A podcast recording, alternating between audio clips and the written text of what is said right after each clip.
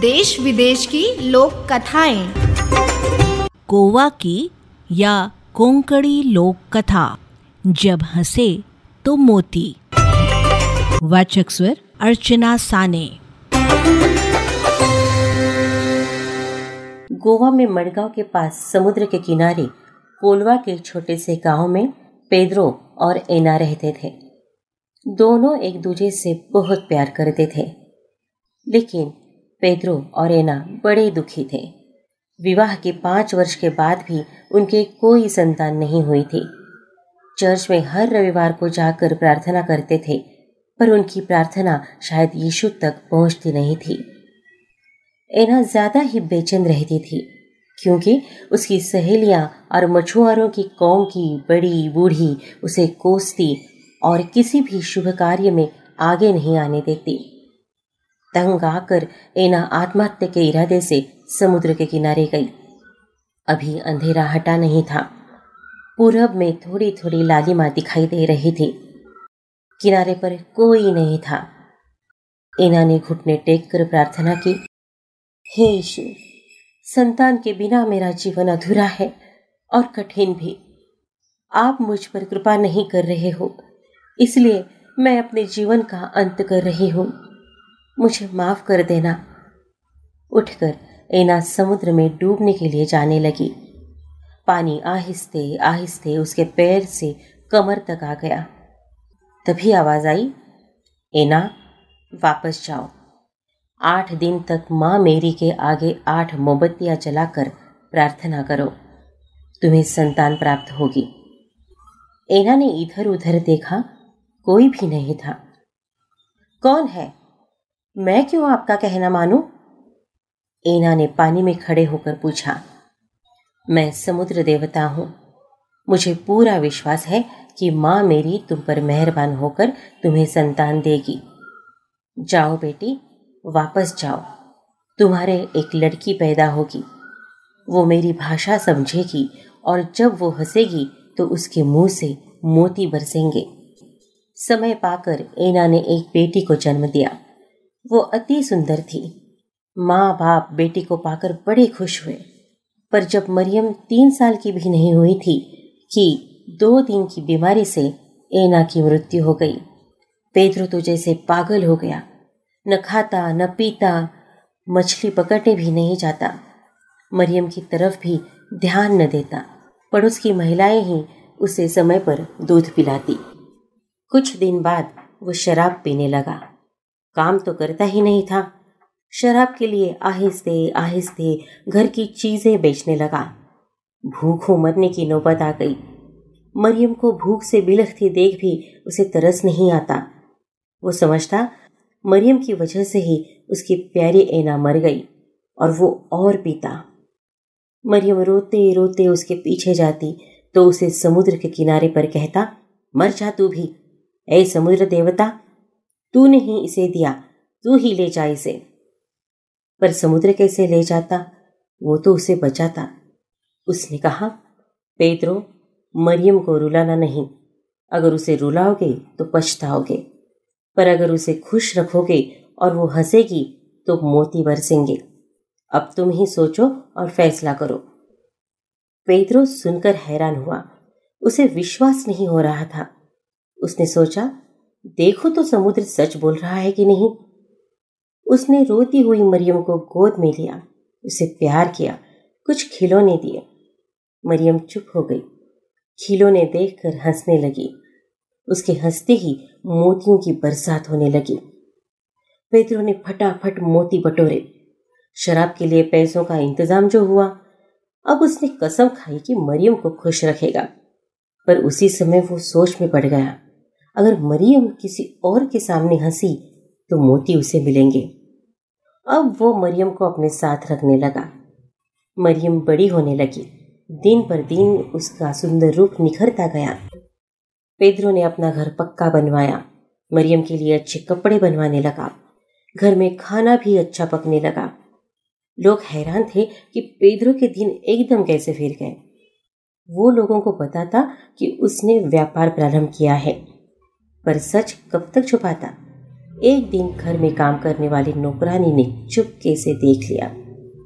पैसों की ज़रूरत पड़ी तो पेद्रो ने मरियम को हंसाने का भरपूर प्रयास किया। उसने मुँह बनाया, उछला, कूदा, नाटक किया। पर फिर भी मरियम नहीं हँसी, तब उसे गुदगुदी करके हंसाया। जैसे ही मरियम हँसी तो मोती गिरने लगे। पेद्रो ने उन्हें उठाकर अलमारी में रख दिया। नौकरानी ने सबको ये बात बताई। अब लोग मरियम का पीछा करते कहते, मरियम, हंसो हंसो। पर मरियम के साथ रहता पेद्रो उनको भगाता। चर्च के पादरी ने एक दिन कहा कि मरियम बड़ी हो गई है। पेद्रो को अच्छा सा लड़का देखकर उसका विवाह कर देना चाहिए। पेद्रो इस बात पर बहुत बिगड़ा। मरियम, मेरी बेटी है।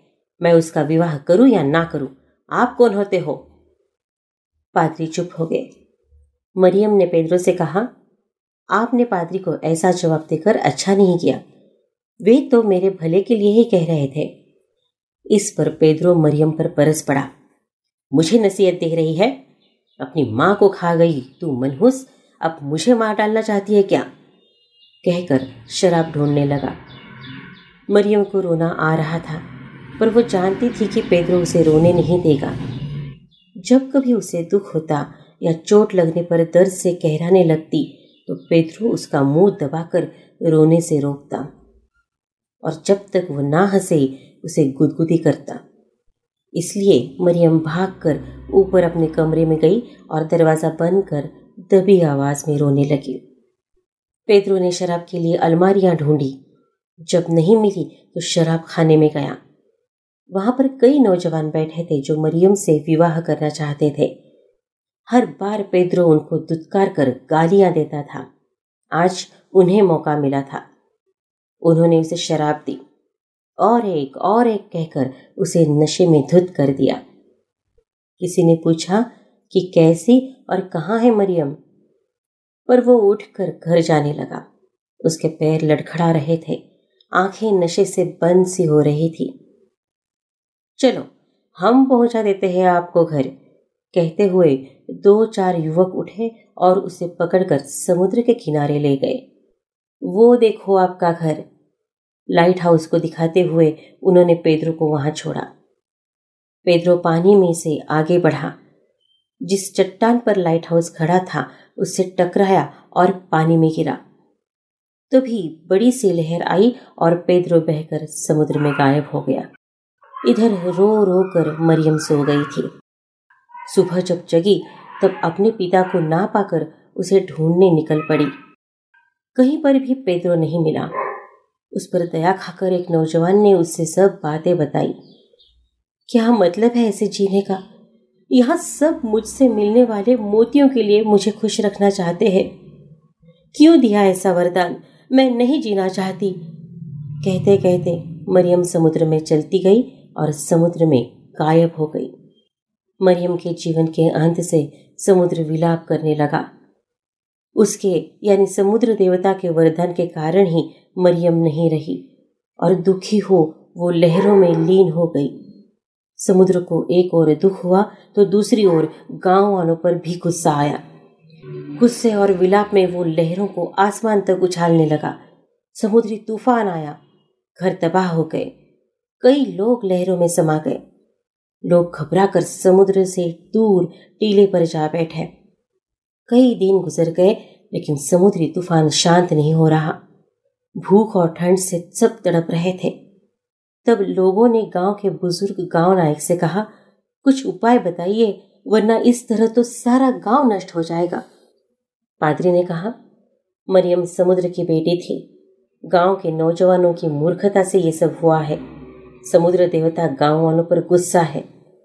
उन्हें शांत करना होगा। पहले माफ़ी मांगो, फूल, नारियल चढ़ाओ। गाँव वाले गाँव नायक के साथ नीचे उतरे। समुद्र देवता से माफ़ी मांगी, फूल और नारियल चढ़ाए। तीन दिन, तीन रात समुद्र देवता की प्रार्थना करते रहे। माफ़ी की याचना करते रहे। चौथे दिन समुद्र देवता शांत हुए। उनका विलाप तथा गुस्सा कम हुआ। मछुआरों ने फिर कुछ दिन बाद अपने घर ठीक ठाक करके समुद्र देवता को नारियल चढ़ाकर नाव पानी में डाली और मछली पकड़ने समुद्र में गए। वो दिन पूर्णमासी का था। आज भी कभी कभी खासकर बारिश के महीनों में, समुद्र को मरियम और उसके गाने की याद आती है तो वो विलाप करता है। उसमें बड़ी बड़ी लहरें उठने लगती है। जब पूनम की सुबह नारियल चढ़ाकर उसे शांत किया जाता है तभी मछुआरे नाव पानी में डालते हैं और रात में समुद्र किनारे मरियम की सुंदरता के गाने गाते हुए, ओ मारिया ओ मारिया की धुन पर नाचते हैं। इस पूनम को, यानी रक्षाबंधन की पूनम को, गोवा में नारली पूनम कहते हैं। अभी आप, अभी आपने सुनी गोवा, यानी कोंकण की लोक कथा। संकलन करता सुरेखा पाड़ंदीकर। ऑडियो प्रस्तुति रेडियो अर्पा।